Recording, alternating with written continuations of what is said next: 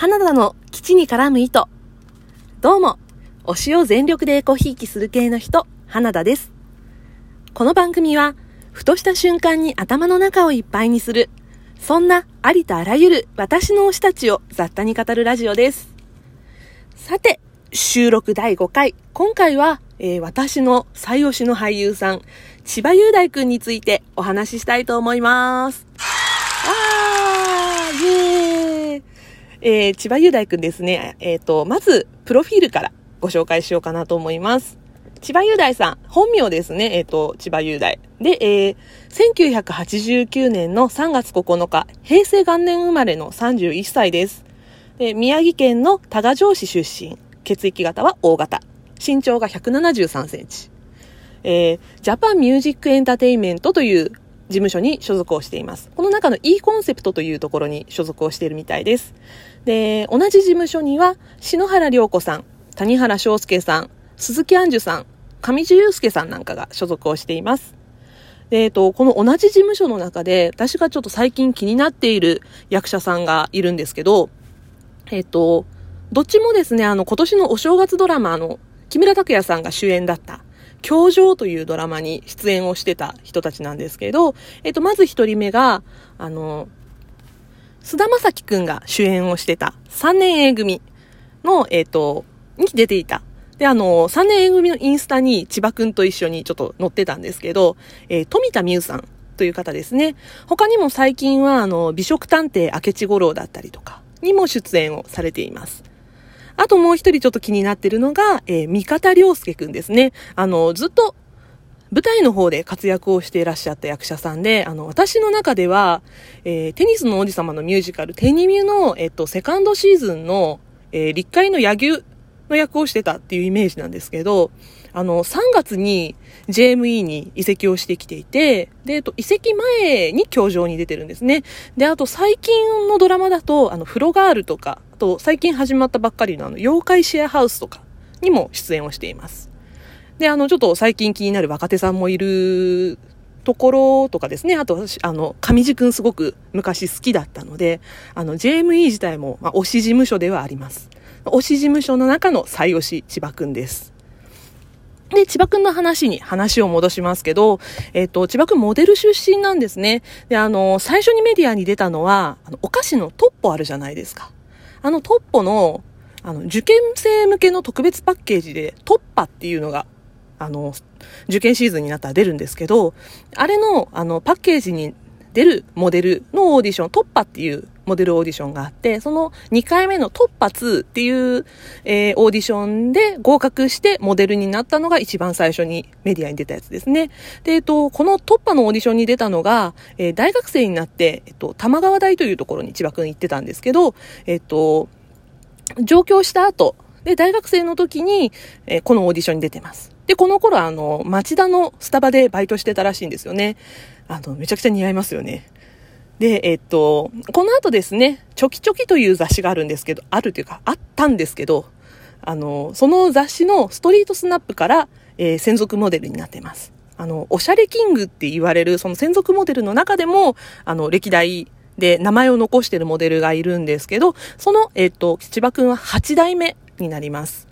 で、えっと、この雑誌を見て、今の事務所にスカウトされて、千葉くんは芸能界入りをしています。えっ、ー、と、私があの、千葉くんを認識したのが、このチョキチョキのストリートスナップに載ってた頃なんですね。で、あの、派手髪の回だ、前回ですね、あの、私ちょっと、お話をしてるんですが、あの、ボーイッシュ系を目指してた時期がありまして、で、あの、サロン系とか、あの、そういう格好をしてたこともあって、で、あの、髪型とか服装とかの、あの、イメージ作りにチョキチョキずっと読んでたんですね。で、えっと、その頃、あの、もう、おしゃれキングになる前から、そう、読者モデルとしてすごく千葉くん出てたので、で、あの、ジョキジョキのモデルさんの中ではちょっと異質だったんですね。当時からめちゃくちゃ可愛くて。あの、どっちかっていうと、チョキチョキのモデルさんたちって、あの、美容師さんになった人がすごく多いんですよね。私あの、最初チョキチョキ買ってた時は、あの、シマっていう、えっと、美容室の、今、あの、もう美容師さんになってる、あの、奈良さんっていう人がすごく好きだったんですけど、ちょっと奈良さんも結構かっこいい系で、まあ、ザ・モデル、ザ・美容師さんみたいな、あの、カリスマ美容師って感じの見た目の人なんですけど、ちょっとあの、異質だった千葉くん気になるなと思って追い始めたのが、まあ、あの、千葉くん好きになったきっかけですね。で、あの、当時、本当にあの、千葉くんの髪型も真似したし、で、あの、同じ服が欲しくて、あの、雑誌のクレジットとか、あとあの、事務所に所属してからは、えっと、最初、アメーバブログで、今、LINE ブログで、千葉くんブログをしてるんですけど、あの、ブログで、私服のコーディネートとか、あの、ブランドとかも載せてくれてたので、ああ、見ては、あの、同じものを買ったりしてました。当時は、あの、ミルクボーイとか、メルシーボークとか、結構買いましたね。色違いとか、あの、同じ服も持ってました。で、えっと、まあ、その後ですね、2009年に、あの、事務所に、今の事務所に入ってるんですけど、あそこからすぐ、転送戦隊ゴセージャーという、あの、朝の戦隊ものシリーズのオーディションを受けてます。で、ここでですね、なんと主演のゴセーレッド、新たという役に、あの、オーディションで合格するんですね。で、あの、ゴセージャー出ることになります。これが役者デビューです。で、あの、私はですね、もう本当に忘れられないのが、チョキチョキに、あの、千葉くんが役者になりました。転送戦隊ゴセージャー出ますみたいな、あの、ページがドーンと乗ったんですよ。で、それですね、あの、毎月買ってるチョキチョキを、パッと手に取って、表紙になんか書いてあったのかな役者になったとかなんとか。で、あのー、本屋で開いたんですよ。買う前に。で、千葉くんのページバーっと探して、で、なんか決まりましたみたいなの見て、はっ？て声が出たのも今でも鮮明に覚えてるんですけど、もう10年以上前ですよ。2009年なんで。確かご聖者始まったのは2010年かなちょうど10年ぐらい前ですね。もう本当にあの、びっくりしたのを覚えてます。こんな可愛い子が戦隊もの出るんみたいな。あの、これ、あの、ご本人が言ってた、あ、違う、あの、写真集の、確かご家族との対談で言ってたのかななんか載ってたんですけど、あの、千葉くんのお母さんが、千葉くんからご聖者出るよって決まったっていう話を聞いたときに、まさかレッドだと思わなかったらしくて、あんたピンクでしょみたいな 話をしたっていうのが、すごいあの、好きなエピソードなんですけど、まさかね、あの、まあ、我が息子でもめちゃくちゃ可愛いと思うと思うんですよね、お母様も。まさかレッドになるとは思わなかったんでしょうね。はい。でですね、あの、私のこう、千葉くんのここがいいと思ってるポイントがいくつかあるんですけど、あの、じゃあファンじゃなかったら知らないかもしれないですよね。あの、見た目可愛くって、こう、キラキラしてて。で、えっと、最近はちょっと違うんですけど、一時期ですね、あの、青春ものだったりとか、あの、少女漫画原作系とかの、あの、キラキラ系の作品にばっかり出てた時期があるので、なんかね、そういう華やかなイメージを持たれてる方いらっしゃるかなと思うんですが、あの、千葉くんあんなに顔がいいのにめっちゃ陰キャなんですね。で、あの、今でこそ表舞台で活躍してるんですけど、あの、もともとあの、大学も玉川大の、あの、映像制作とかなんか、そっちに関わる学部の方に所属をしてたらしくって、で、あの、ご聖者が決まる直前ですね。だからあの、3年生になってからは、テレビ局とか、あの、制作会社とかに向けて就活をしてたこともあるぐらい、あの、裏方志望だったんですね。で、あの、それがまたなんでかっていうと、あの、私これ初回で名前を伏せて言ってたかな。あの、あれなんですよ。ラジオがめちゃくちゃ好きでガチのもうラジオリスナーなんですよね、千葉くんって。で、あの、はがき職人だった時代もあって、あの、ラジオネームが、まさかりボンバーとか、家中ゴミ袋とか、手汗が半端ないとか。本当どんな名前だよって感じなんですけど、あの、そんな名前で、ラジオに、あの、はがきを投稿してたラジはがはがき職人だったんですよね。噛みすぎだね。はがき職人千葉雄大だったんですよ。で、あのーここがきっかけで、あの、ここがきっかけって言っていいのかな？あの、久保光郎さんと、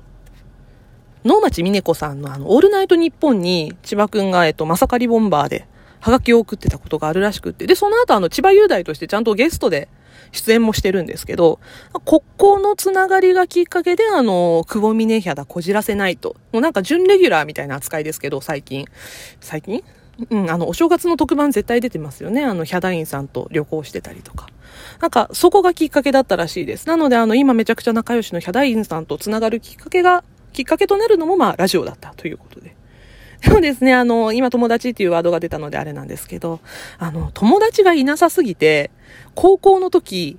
朝ガムを噛み始めて、帰り下校するまでずっとガムを噛んでいたと。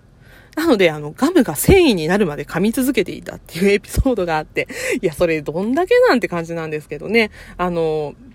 本当に友達がいなかったらしいです。あの、男子校だったみたいなんですよね、当時。あの、千葉くんが通ってた高校、あの、今調べたら、今共学になってるみたいなんですけど、なんか昔男子校だったみたいです。で、あの、当時、ラジオがきっかけで仲良くなったっていうお友達がいるんですけど、あの、なんだろう、学生時代のエピソードトークをすると、その友達の話ばっかり出てくるんですよ。なんかこの間も、あの、NHK の夢の本屋をめぐる冒険っていう番組があったんですけど、その番組でもその人、あの、田中くんって言うんですけどね、その田中くんのエピソードトークまた出てきていて、また田中くんかよってこう、ファンの中では、ちょっと笑い話になるみたいな。そうなんですよね。な、なのであの、まあ、こういう関係も、なんか狭く深くっていうタイプなのかな。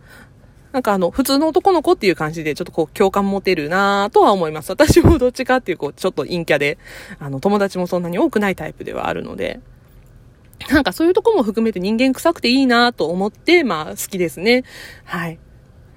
で、あの、これですね、ネタ帳1ページ分しか読んでないんですよね。2ページあるんですけど、ちょっと続きがあって、あの、なんだろう、千葉くんの出演作をざっくりあの、キャラクター別みたいな感じで、あの、まとめてるので、ちょっとそっちはまた別でもう一本撮ろうかなと思います。なので、はい、また次の回でお会いしましょう。はい。では、終わりです。終わりですってなんだ。じゃあ次の回で、はい、またお会いしましょう。バイバーイ。